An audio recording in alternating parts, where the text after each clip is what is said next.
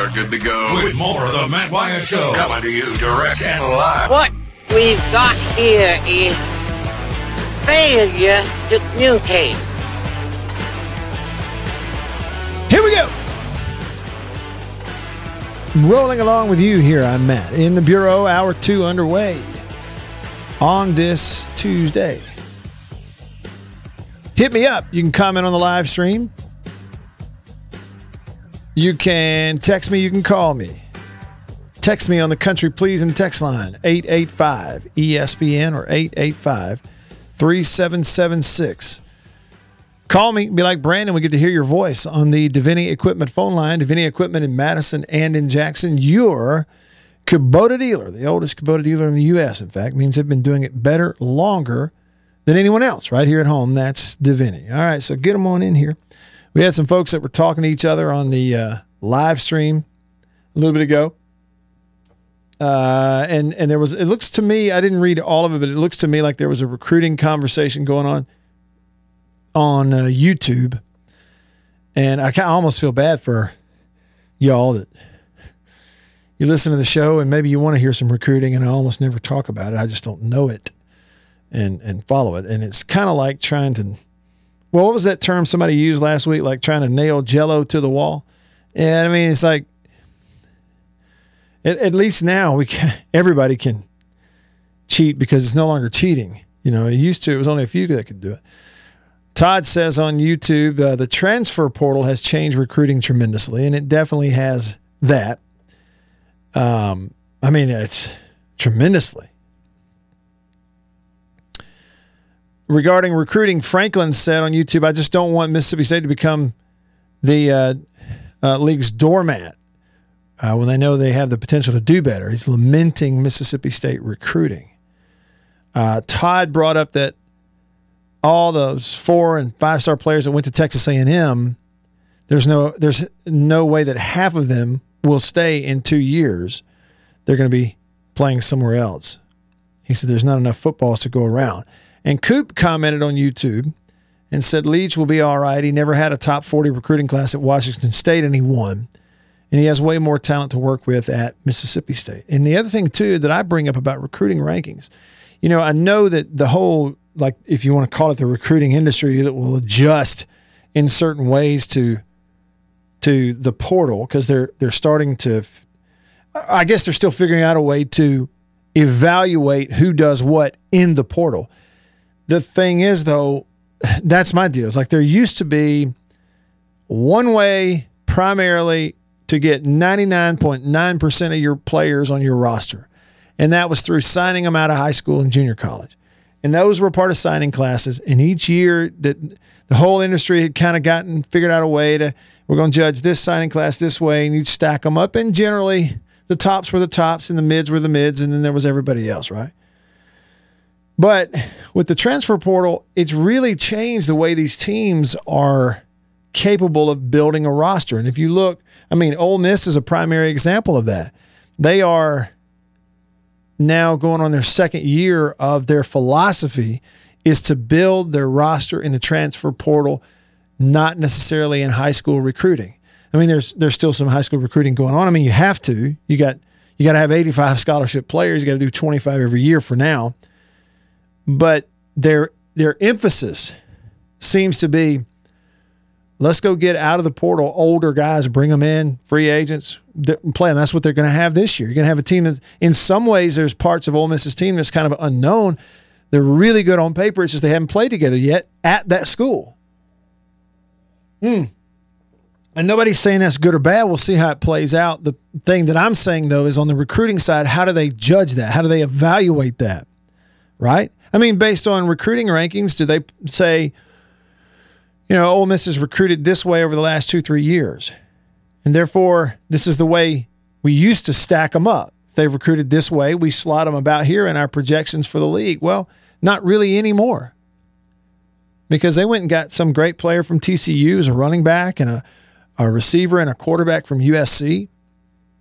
Is it you get what I'm saying? What I guess what I'm saying is this natural correlation that we've been going by and the, the, the industry has sort of been trying to tweak and perfect it over the last 15 to 20, 25 years uh, the correlation between recruiting, signing class rankings, and how it played out on the field four to five years later of each one. You would judge it a certain way. You were looking at a team's roster and their rosters in a certain way based on the way they've recruited, which was recruiting and signing people out of high school. Well, what about now, though? We're going to look up next year and the year after 23 and 24, and you're going to have a team like SMU out in Dallas. Three fourths of their team will be kids who transferred in there that did not sign with them out of high school. Now, what about recruiting rankings? You better have portal rankings. you better figure out how to evaluate that. And you couldn't, you wouldn't just lazily transcribe whatever a kid was coming out of high school into what he is now as a transfer two years later. You wouldn't do that. So, yes, to whoever commented and said that the transfer portal has really changed recruiting, you know, he said transfer portal has changed recruiting tremendously. It has, but it's also changed the roster makeups tremendously and going to continue to change them tr- tremendously. And it's still, because it's so new, it's going to take several more years to really get a good cross section of examples of how is this affecting the numbers of kids signing out of high school? How is this affecting junior colleges? I would think that right now the transfer portal has dealt a major blow to junior colleges around the country. That's what I would guess especially those that were most interested in football and always getting good players transferring out of D1 schools. They were a stopover for a year or two until the, their eligibility reset per the transfer rules, and they come back out and go to another four year, play for two years, and they're in the NFL. Montez Sweat, right, goes to Michigan, transfer. He's got to transfer out. It says if he goes immediately D1, he's got to sit out. So he didn't want to sit out. So he goes and plays at Co-Lin Community College. Comes out of Co-Lin Community College back to Mississippi State. Boom, boom. All SEC two years in a row. First round draft pick. Making millions now for Washington in the NFL. They don't have to do that now. Montez Sweat does not have to do that now, does he? He does not have to go to Co-Lin Community College unless, unless you know, what I don't know what. What he just go straight to D1, not sit out, still hold on to a red shirt. I would think that it's going to cut down on the numbers of the really high level athletes and D1 ball players that are playing a year or two. Malik Willis, he just went and got drafted as a quarterback out of Liberty. We forget he started at Auburn. I mean, he didn't. He wasn't a starting quarterback. He started his career at Auburn out of high school, and it just didn't work out. He leaves. Well, he went to Co-Lin Community College, played there. He was on the same team with Sweat, wasn't he? I know he and, and Heath were on the same team, Malik Heath at Co-Lin. And, you know, a guy like Malik Willis, under these transfer rules, does Malik Willis ever play a snap for Co-Lin Community College in Wesson? Probably not. So that's one aspect of this transfer portal thing that really nobody has talked about, or even bro, I haven't heard anybody bring it up, talk about it, is the effect that it has on the Ju- JUCO football system. I'd be really curious to see what what those coaches at that level are saying about how it's changed their lives and their jobs, for sure. All right, unnamed texter, Country Pleasing text line says, "What if all these conference moves?" were not for football, but to shake up the basketball side of things. Yeah, I'm to need some help on that one, though, to tell me what you mean, because what would. No, uh uh-uh. uh I mean, it's a football thing for sure, because that's where the revenue is coming for these conferences and for these schools through their conferences via those TV deals. Okay, so it's it's football. We know that the the basketball postseason is run by the NCAA, and it goes that that profit goes into that collective, if you want to call it that, to run the postseason events. But football doesn't. Football does not go to the NCAA. NCAA as a body does not get a dime of football postseason money. It's all conferences and schools. And so that's what they're interested in. Jason in Flagstaff says, I wonder how Coach Snyder, that'd be Bill Snyder, former coach at Kansas State, and Coach Sherrill would have made out with a transfer portal and how well they did with JUCO signings, which is about to not exist anymore. Yeah, um, no joke. I mean, the way that Coach Snyder recruited junior college, and they even did transfer stuff when he was at Kansas State and managed that, and then you know Coach Sherrill recruiting JUCO kids out of the Mississippi junior colleges to Mississippi State. You look at those defenses in the late '90s that we won ten games, we won the West Division, played in Atlanta in the championship game, and you had defenses that were number one in the country built on junior college guys, primarily. I, well, maybe primarily is not the right word. Uh, specifically, built on junior college guys.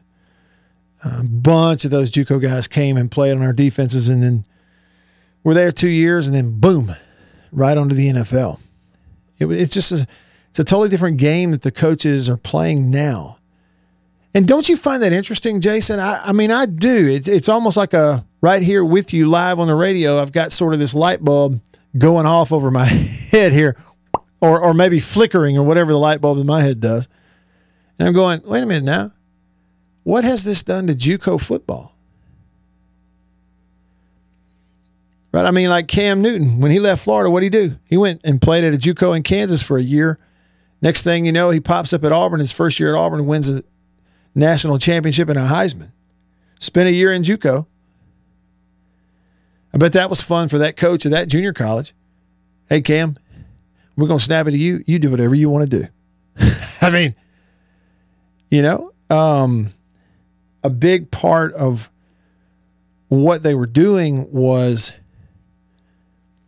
you know, helping big time ball players hit the reset button on their career, especially those who still had a red shirt in their hand.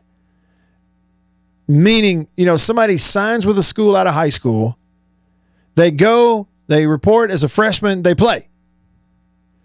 Or, you know, they play in four or five games on special teams or whatever. They didn't redshirt, they didn't burn a redshirt year. They still have it. And they would leave and go to junior college redshirt year in hand, play one year or two if the academics required that, come out of it, and and have, as you've heard him say, he'd have what two years to, three years to play two. That means technically three, you know, calendar years of eligibility because he's holding on to the redshirt year still, but two years to complete on the field. You'd hear that he's got three years to play two. Well, you know what about those now? That's just, to me, I mean, those are going away. That's just going to go away. What is the incentive? And I hate it for East Mississippi Community College, Mississippi Gulf Coast, and Northeast, and Itawamba. And like I say, I'm, I'm only speculating as I try to figure this out in my head, Jason. You're from the area, and I'm sure all of us here in Mississippi, that junior college football is near and dear. I love it. I always have. Um, like I say, I had a bunch of great teammates that came out of that system, played at Hinds and everywhere. Holmes, what about now?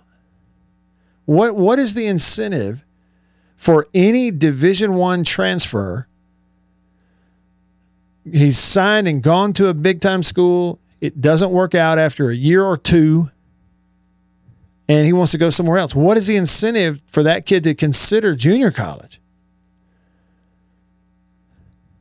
I mean, really, there's just not one. Is it? Unless I'm missing something. That's the one thing we haven't talked about. There's just no incentive for them to, to do that. I don't guess. Now, the whole academic non qualifier stuff, that I don't really understand really clearly. I just get the basic idea is there are kids who are big time players, big time athletes, certainly worthy of stepping into a Division One or FBS weight room practice field, maybe even play as a freshman. They just don't have the grades, and and maybe that's the role of junior college. um, now. But the guy leaving Florida State, you know, and going to JUCO for a year and then popping up out of there. And next thing you know, he's at another D1, gets himself drafted. You know, like they're not going to go to junior college. They're just going to go straight to that place. You don't have to sit out anymore. At least the first time. It's a big deal. No, Jason, um, I think Will retired. He's asking me if Will Colemeyer is still at Northeast. He called him coal miner. That's what everybody called him. Yeah, he's not. Uh, I think he's retired now. But that is something we need to look into and see how that has affected them. In fact, Jason, the more I think about it, a good round of interviews and uh, maybe a video piece to sort of put that together and explain it, really get good, solid opinions on the reality of how it affects junior colleges, I think it'd be a good idea. Might be a worthy expenditure of some time and effort right there. All right. Thanks for your text, your comments, just rolling along here with you on this Tuesday. Let's hit it. It is time for our countdown. Something we call 90 teams in 90 days, counting down to the start of the college football season. Here we go. Shoot this thing! Set your watch for 90. It won't be long. 90 days, Jerry!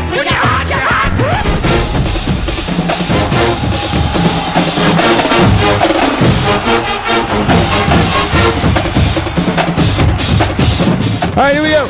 We're going to do three teams today on the countdown, but not all at once. And so we're 53 days, 5 3 from uh, the first Saturday in September. We're going to start with team number 55 and make up some ground. 55 on the countdown from the ACC. Yes, the yeah, the Atlantic Coast Conference still exists from the ACC. The Cavaliers of Virginia.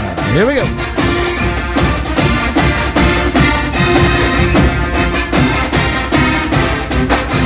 So Virginia a year ago was six and six. They went four and four in the ACC. Six and six, four and four. They balanced that seesaw out perfectly, didn't they? And get this this year, in 63 days, Virginia is going to start the season at home hosting the Spiders of Richmond. Find me a cooler mascot than the Spiders.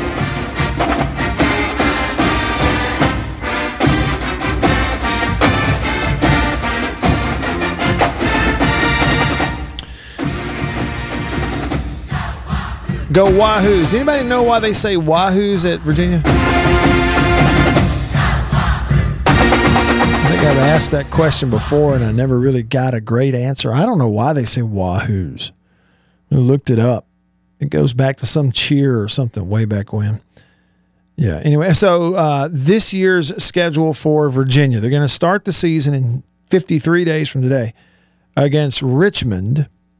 Week two, they will travel to Illinois against a Big Ten team there. That'll be an ESPNU televised game. Week two. Week three, they are out of conference against Old Dominion. And then, boom, here we go. Conference play. They don't have another non conference game, their fourth non conference game until the week before Thanksgiving. Uh, so in ACC play this year, Virginia will have road games at Syracuse, at Duke, at Georgia Tech, and at Virginia Tech. They will have home games in the A- ACC against Louisville, Miami, North Carolina, Pitt, and that's it. And they do have a home game late in the year against Coastal Carolina, which is not a walk in the park um, at all. And by the way, so when you look at their schedule, some road games early at Illinois, at Syracuse, and Duke back to back. Those are road games late September, early October. But they have a stretch of conference games for three straight weeks that are home conference games in late October, early November, back to back to back, hosting Miami, hosting North Carolina, and then hosting Pitt. So this is Virginia that we're looking at. As far as last year, you know, one of their stars on last year's team was Keytaon Thompson, the former quarterback at Mississippi State, transferred out. They turned him into like a receiver slash running back slash specialty quarterback at Virginia. Um, I don't know if he is still there. I'm going to look that up for you, Jason. That Virginia team last year, they got off to a great start. Started 2 and 0, beat the tar out of William and Mary in week 1 and then beat the tar out of Illinois in week 2, but then suffered back-to-back losses in conference play to North Carolina and Wake Forest, two good teams. So they start out 2 and 2 and then went on a four-game win streak. They won at Miami by 2. They won at Louisville by 1. They beat Duke 48 to nothing and then beat Georgia Tech 48 to 40. Four straight conference wins. So they started the season 6 and 2 and then finished on a four-game losing streak. In their last 4 games, two on the road, two at home, but 3 of the 4 teams were ranked teams. And they gave up 66 points to BYU in a loss in Provo, Utah. They gave up 28 to Notre Dame in a loss. They only scored 3 and then gave up 48 points to Pitt and Kenny Pickett. Four straight losses to end last season. That's a tough, tough, you know, up and down year for them last year. You got any eligibility left? Does Keytaon have a year left? Yeah. Yeah. Looks like he's got a year left at Virginia. And in fact, Keytaon Thompson, former Bulldog quarterback, now turn receiver at Virginia, is preseason second team All ACC heading into 2022. That's what it looks like to me. Enjoy watching him play. Heck of an athlete for sure. All right. Rolling along with you, we'll hit some more teams in the countdown. Coming up, I'm Matt in the Bureau.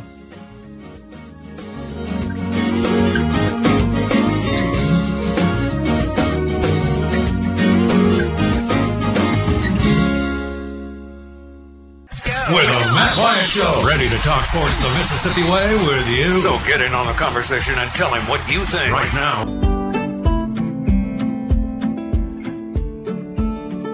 All right, back with you. I'm Matt in the Bureau, Farm Bureau Insurance Studio. Really appreciate everybody tuning in on the live stream if you're on Facebook or YouTube. Very much appreciate that. All the comments, streaming it, being a part of the conversation. If you don't mind, hit me a like right there, share it around. Coop, Franklin, everybody, thanks so much. Bring a friend next time. We'll spread it around. And thanks for the text on the Country Pleasing text line. Country Pleasing Sausage. I'm going to be going and buying some here soon. I'm looking forward to getting black pepper and cheddar, one of my favorite flavors. It is great in the morning. Yes, sir. And green pepper jack and green onion. Ooh, make your tongue slap your head off. It's that good. Jason in Flagstaff said, I'm always going to wonder what state could have been had Mullen stayed for Nick Fitzgerald's senior year with Keytaon Thompson waiting there. Maybe 20 wins or more in those two seasons, given the defenses. And then he had the crying emoji. He said, I bet Mullen wonders now, too. I mean, can you imagine?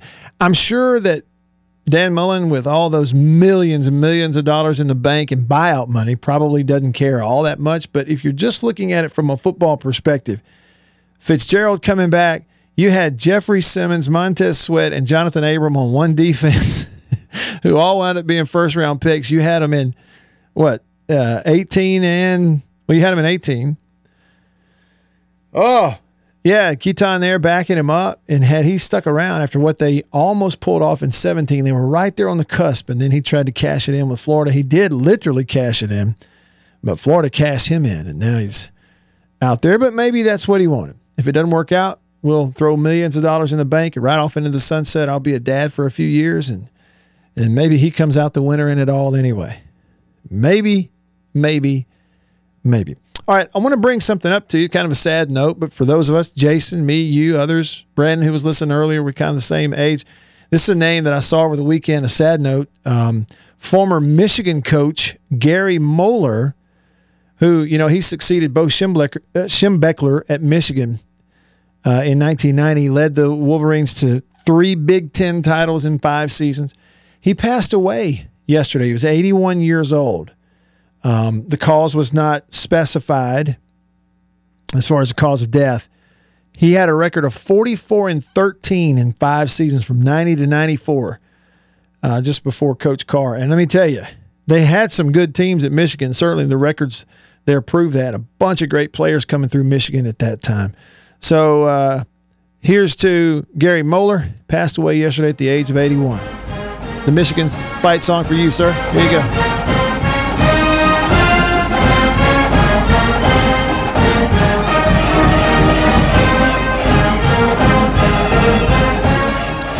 Okay, and speaking of Michigan, this happened after Coach Moeller stopped coaching at Michigan.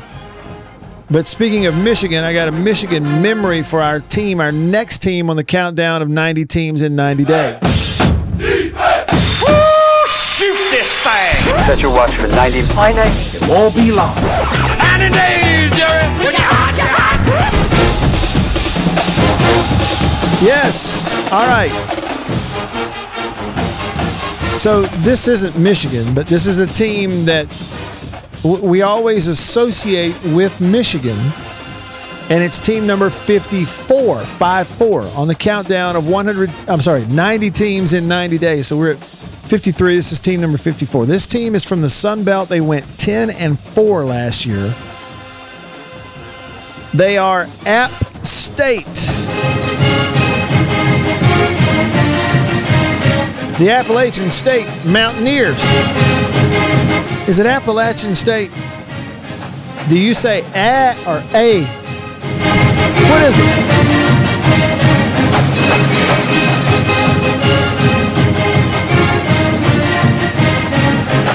All right, I say uh, I usually say Appalachian State. Somebody recently talked me into saying Appalachian State. I don't know. Who cares? Appalachian State's a little easier to say. Anyway, the Mountaineers from the Sun Belt were 10 and 4 last year. They won the East. I think they won the conference. And you know, they have s- sort of become the class of the Sun Belt. I mean, they really have. Louisiana, obviously, Louisiana Lafayette, Raging Cajuns, they were 13 and 1 last year under Billy Napier. And as long as he was there, they sort of rose to the top also. But uh, Appalachian State has been very, very good. And the reason I had them associated with Michigan, you know why. Anybody out there old enough to remember this? Back in 2007, the upset. See, this is back 07. This is back um, sort of Michigan's heyday. You're on the you're on the heels, the back end of Michigan's heyday, and, in, and- even in it's it, it sounds like recent, but look, 2007. It's kind of getting away from us. Was a long time ago. It's kind of a long time ago. And and at that time, 2007, the season opener, 2007, Michigan was still this huge, big deal. I mean, they were top five and loaded with NFL stuff, and they just don't lose games like a season opener against App State in the big house in Michigan. And of course, the famous uh, upset win, season opener 2007. It started what was like a coaching change, a little bit of a slide through Rich Rodriguez, and it took them a while to sort of rebound. Have they really, really rebounded? I mean, they kind of have, but they hadn't really won anything. Have a hard time beating Ohio State. Did that for the first time last year. All this kind of stuff under uh, Jim Harbaugh. And it seems like you can track it all back to that day in 2007, season opener, when the Appalachian State Mountaineers went to the big house and beat them. And the radio call is famous. This is what it sounded like on the home broadcast for App State the day they blocked a field goal to seal the win on the season opener upset of Michigan in the big house. Here was the radio call. 37 yard field goal. This is it. This is it right here. Gensel ready. The snap's good. The whole Block! The kick's Oh! The kick is Oh! good. Ah! The Mountaineers are going to try to take It's it back Gensel! lead to the big house. Gensel in the big house! 20, 15, Wow! The Mountaineers have just beaten the Michigan Wolverines. The Mountaineers of Appalachian State have just beaten the Michigan Wolverines in the big house. That's Michigan lining up for a field goal and got it blocked. There's so much in that. I play it for you every year. Uh, you know, it's just complete euphoria. Does anybody know what the color announcer actually said? I mean, Bill, the play-by-play announcer, is trying his best to do the job. Yep. And the color guy, like a former player, is just screaming into his microphone. And he says something in the big house, but I don't even know what he said.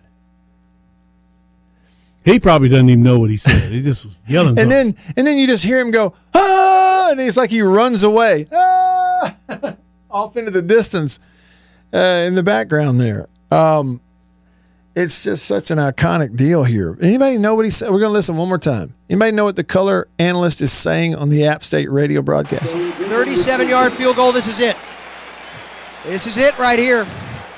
Gensel ready. The snap's good. The whole Block! The kick, Oh! the kick is Oh! The Mountaineers are going to try to take It's it back Gensel! to the big house. Gensel to the big house! 20, 15, Wow! 10. The Mountaineers have just beaten the Michigan Wolverines. The Mountaineers of Appalachian State have just beaten the Michigan Wolverines in the big house. I mean, I don't know those. I don't know their names, and I know again it's been a long time ago. And and the play by play guy, man, he's doing everything he could. The color announcer just loses it right there on radio. That's when you go from you're working the game to you're now you're you're a part of it. Screaming and yelling. But he, what did he say? Did he say the guy's name? Like something in the big house. I have no clue what that guy said. But anyway, that was um, you know, to this day for me, you start talking App State football, that's what I think about. A couple of years ago, it might have, let's see, 18, 19 ish, somewhere in there. App State played an early season game, and I think it might have been a season opener even against Tennessee in Knoxville and was so close to beating them. I mean, pretty much whipped them the whole game, and it's one of those things where a couple of things went Tennessee's way at the end, and Tennessee was able to pull it up. They almost did it again. And that was very recent in the last four or five years. All right, so App State was 10 and 4 last year. They were 7 and 1 in the conference, and I'll get to what they did last year. This year, pretty interesting. They're from Boone, North Carolina, right? Beautiful place. Boone, North Carolina, where App State is located. And they're going to start the season in 53 days from today on Saturday, September the 3rd, by hosting North Carolina. Now, I say host, I don't see some asterisk that says neutral site. So if y'all know if it's a neutral site, let me know. But it says they're going to host it, which would be a really cool thing. But anyway, so North Carolina versus App State, two teams from the same state. Yeah, it looks like they are going to host it. Kidd Brewer Stadium. Uh, the opening weekend, 11 a.m. on ESPNU. Better keep an eye on that one. And then week two, they travel to Texas A&M. This is a good football team now and a good program. You know, Missouri's head coach Eli Drinkwitz came from App State. He's former head coach over there. Uh, they're a good team, good program. You'd expect A&M to beat them week two, but stranger things have happened week two for sure. You get some film on somebody, you just never know.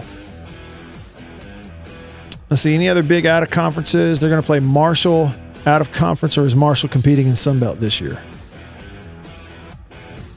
They got the Citadel on their schedule. Yeah. 10 and 4. App State has beaten Michigan, has beaten the Michigan Wolverines in the big house. I'm never going to forget that. All right. Rolling, man, rolling along. Coming up, our final team in the countdown for today, and it's a team that's on the schedule of your team, a whole bunch of y'all. Stick around for that.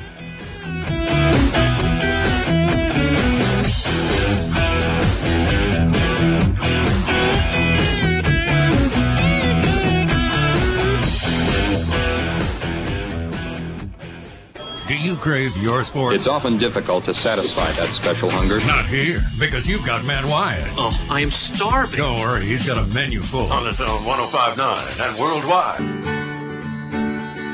All right, here we go.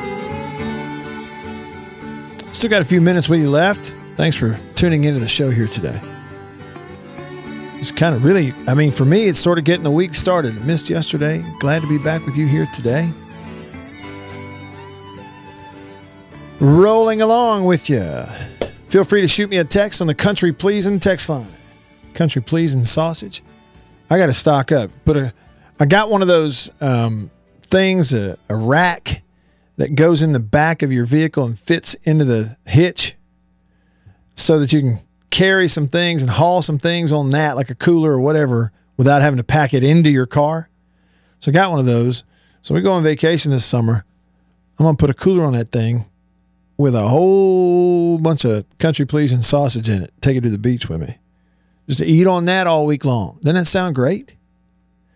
Yes. Feel free to shoot me a text on that country pleasing text line 885 ESPN or 601 number 885 3776. Here's a non sports nugget for you, but uh, man, I just wanted to hear it. On this day, back in 1962, Ray Charles was at number one on the UK singles chart with a song called I Can't Stop Loving You.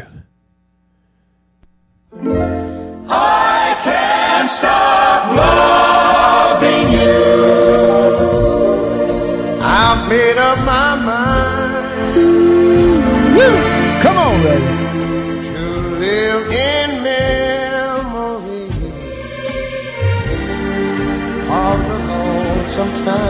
That was his only number one hit in the UK. It was taken from his Modern Sounds in Country and Western music album. How about that? It's useless to say, so I'll just live my life. Dreams of yesterday. It doesn't get any better than that. That was this day, July the 12th, back in 1962, when that one from Ray Charles went to number one. And I had no idea that he had a an album, The Modern Sounds in Country and Western Music. I did know that he paired up with Willie Nelson for a song years later, Seven Spanish Angels. One of the best songs and one of the best versions of that song you will ever hear. Well, I mean, it is. You ain't ever going to hear one any better than that. Those two singing that one, Seven Spanish Angels. If you hadn't heard it, give that one a try. Spin that one and tell me how you like it. You will like it. I really believe you'll like it. All right. Um, let's see. Hog Jowl, he texted the show. He said, I think it's outstanding when the hometown announcers are so pro their team. He says, I've never been a state fan, but I listened to many of their games just to hear Jack Cristil. Oh my goodness. He let everyone know when state got a bad call. he he that's one thing, yeah. Jack, he would let you know and let everybody know and sometimes let the officials themselves know. Courtside or maybe after the game. If uh, if um, the officials were out of line, so to speak, or made a bad call. You're right about that, Hog Jowl, for sure. For sure. All right, it's time to hit team number, what are we now? Oh, yeah, today's team. Team number 53. We are 53 days away, 5 3, 53 days away from Saturday, September the 3rd, the first big Saturday of college football.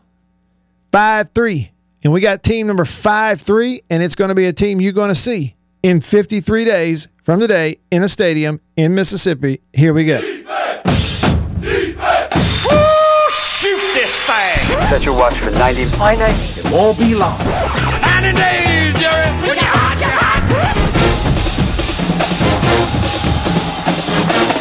I know, I know. I played it more than once. We got to hear the the intro for the thing more than once today. So what? Team number 53, 5 3 from the AAC, just north of here, about an hour and a half northwest of where I'm standing right now. The Tigers from Memphis High, Memphis, Memphis State, the Memphis Tigers. Here we go.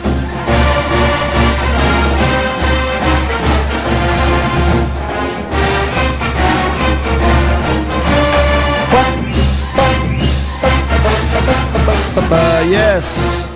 Used to be a basketball school. Not sure they still are, or, or just limited to that. I don't know.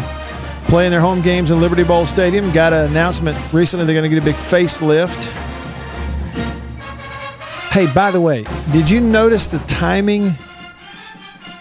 Did you notice the timing of um, their announcement just a couple of weeks ago, two, three, four weeks ago, maybe a maybe a month ago. Hey, millions of dollars, big facelift for Liberty Bowl Stadium, home of Memphis. Notice that right before a next little shake loose of some conference stuff was happening and they were wanting to get into maybe the Big 12 and not get left out, they got left out. So far. They've been left out so far. In fact, I was looking up a Memphis preview. By the way, State is going to start the season by hosting Memphis 53 days from today on September the 3rd in Starkville. I'll get to their team here, but I, I was reading a little preview here, and they, they framed it this way about Memphis. Cincinnati won the AAC title for the second year in a row. It's off to the Big 12, likely in 2023. UCF, AAC powerhouse for years, boom, off to the Big 12, probably going to start there in 2023. Houston won an AAC title back in 2015. They only won one. Houston won one AAC title, Big 12. They're in. Memphis has won two AAC titles. Phone didn't ring. It says here Memphis is still sticking around the old league, even though it makes sense geographically. It's a tier one academic institution, has a decent media market, good enrollment, and, and then it goes on to say it stinks. But now Memphis has to make the best of it by positioning itself as the star of the conference. Now, listen to this that's going to soon effectively be a heavier version of Conference USA. Who did the AAC add? Conference USA teams. UAB, yep. Southern Miss went to the Sun Belt. UAB and some others go to the AAC. It's a heavier version of Conference USA. That's what it is. So Memphis, yeah, it's like it stinks. That's tough. If you're if you're a Memphis fan, and certainly if you're in administration there, it's tough. But the other side of that is you're still sitting right here in Memphis, this part of the country. You can schedule games certainly, and would going to the Big 12 be? I mean, with with what's happening to the Big 12 now, because the SEC and the Big Ten have separated from everybody else, is it? Would it have even been the right time to go ahead and jump into the Big 12? I mean, I guess so, but still, we're saying long term, we're not sure what the footing is over there, even at the Big 12. Not not sure. It seems okay, but long term, you really wouldn't know. It would just kind of be a temporary thing, I believe. So yeah, State's going to host Memphis, and that's after State went there and got beat last year. We remember the officiating snafu. So at listen to the start of their season for Memphis at Mississippi State week one, at Navy in week two, which will be a conference game for them. Then they host Arkansas State, who was a two win team last year, by the way, under Butch Jones, former Tennessee coach. So they've recruited okay, but they're not, I mean, that's going to be a win for Memphis for their home opener. And then they'll finish up September by hosting North Texas. They start October by hosting Temple and then hosting Houston. So, they put it this way they're going to start the season on the road back to back. But then, starting on September the 17th, they are home for four straight games at Liberty Bowl Stadium Arkansas State, North Texas, Temple, and then Houston. Then they hit the road at East Carolina and Tulane, back to back road games in their conference. Then three straight home games in November, hosting UCF, hosting Tulsa, and then hosting University of North Alabama Division Two, or maybe they move up to F- FCS. And their season finale for Memphis will be in Dallas at SMU. That was a bad loss for State last year. That was a six and six Memphis team that just wasn't that great. I mean, you could see it that day. State's defense in the early part of that game last year was just shutting them down and getting off the field. And then you look up at the end of it and go, man, how'd you give up 31 points? Well, one of those was the kick return deal. But still, I mean, I don't care how you give up 31 points to that Memphis team last year. You just, State can't do that and then only score 29. We've been through it. It was a bad loss for State because at that point, Memphis is sitting there high as a kite. They beat Nicholls, they beat Arkansas State, and they beat Mississippi State. They're 3 and 0, right? Every week after that, that loss for State looked worse and worse. They went on a three game losing streak, lost to UTSA, lost on the road by three at Temple, lost at Tulsa, three straight, they broke their losing streak by beating Navy, then lost to UCF. It was a blowout, not close. They did upset SMU, beat them by three. Back to back losses to East Carolina and Houston. Finished the year with a win over Tulane. They were supposed to play at Hawaii. Well, Yeah, in a bowl game. And it got canceled, the whole thing, so they didn't get to go. But I mean, a six win team from that conference and that particular team, that was a bad loss for state. Had to stomach it, though, and they'll get to start the season against Memphis at home in Starkville 53 days from today. Appreciate you tuning in. I'm Matt in the Farm Bureau Insurance studio. For Bill, Matt, all of us here, we'll be back tomorrow, same time, same place. See you then. See ya.